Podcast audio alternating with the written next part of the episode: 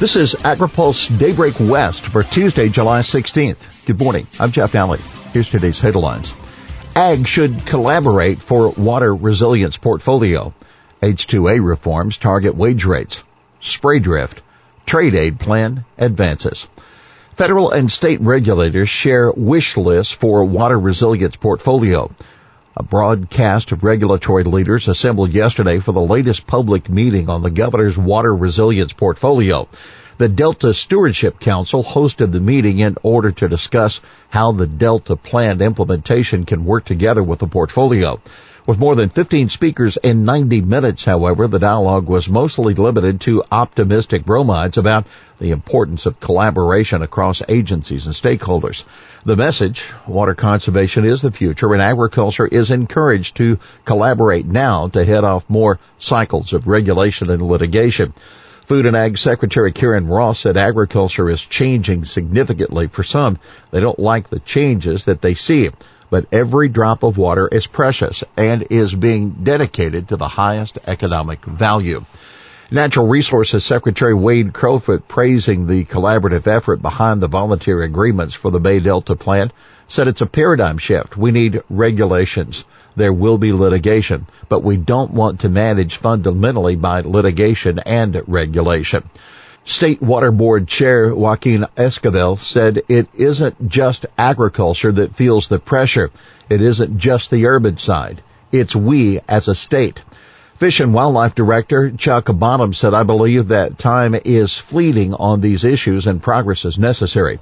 Department of Water Resources Director Karla Nemeth said on July 1 we created a new division of multi-benefit initiatives charged with making connections across what has been at times a very siloed approach to the department. U.S. Bureau of Reclamation's Russell Callejo said, we have some issues with conveyance that we have to fix in order to deliver water. Storage projects are a part of that as well. Army Corps of Engineers watershed and floodplain manager Cindy Tejeda said, We'll have emerging guidance coming out in 2020 for the new Engineering with Nature initiative. U.S. Geological Survey's Michael Stevens said it may be important to consider how all of the science that we're doing, and there's a lot of it, works together. Delta Conservancy's Campbell Ingram said the final portfolio draft by Thanksgiving has to have checkpoints to ensure that at the localist level there is at least some awareness and knowledge about what happens when you flush the toilet and what happens downstream. DPR releases reports on spray drift.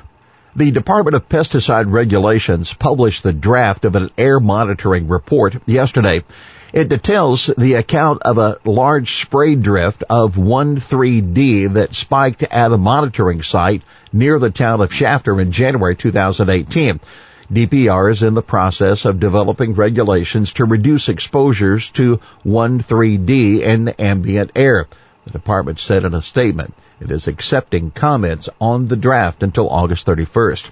Monitoring in the Merced and Fresno counties also revealed relatively high levels of the pesticide. DPR will present these findings at a meeting Friday for Pesticide Registration and Evaluation Committee. Administration moves on H-2A reforms. Uh, Trump administration is looking to overhaul the H-2A farm worker visa to make it easier to use. The 489 page proposal known as a notice of proposed rulemaking stops short of making the program year round, but it does propose a number of changes in the application process and would revise the methodology for determining the adverse wage rates that set a floor under H-2A wages. Those rates have soared this year in some states.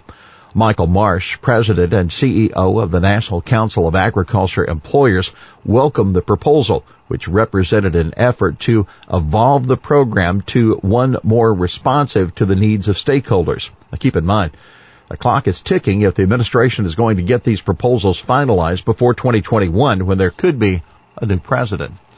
White House wraps up MFP review. American farmers are still being hurt by Chinese tariffs and an ongoing trade war are a step closer now to getting more federal assistance. The White House Office of Management and Budget recently finished its review of the Market Facilitation Program. That's the direct payment aspect of 16 billion in new trade assistance.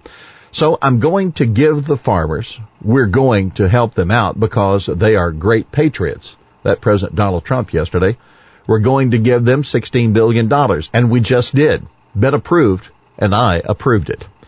Bill Northey, the USDA Undersecretary for Farm Production and Conservation Program says qualified farmers could start getting those payments next month. But for now, what producers really want to know are the payment rates and other details. In the words of Dave Salmonsen with the American Farm Bureau Federation, he said everybody's looking to see what kind of guidelines they're going to be putting out and there'll be plenty more commentary on that once we see it, as he spoke with AgriPulse. Trump USMCA is now all politics, but there is a plan B. The White House has done just about all it can to push the U.S.-Mexico-Canada agreement across the finish line.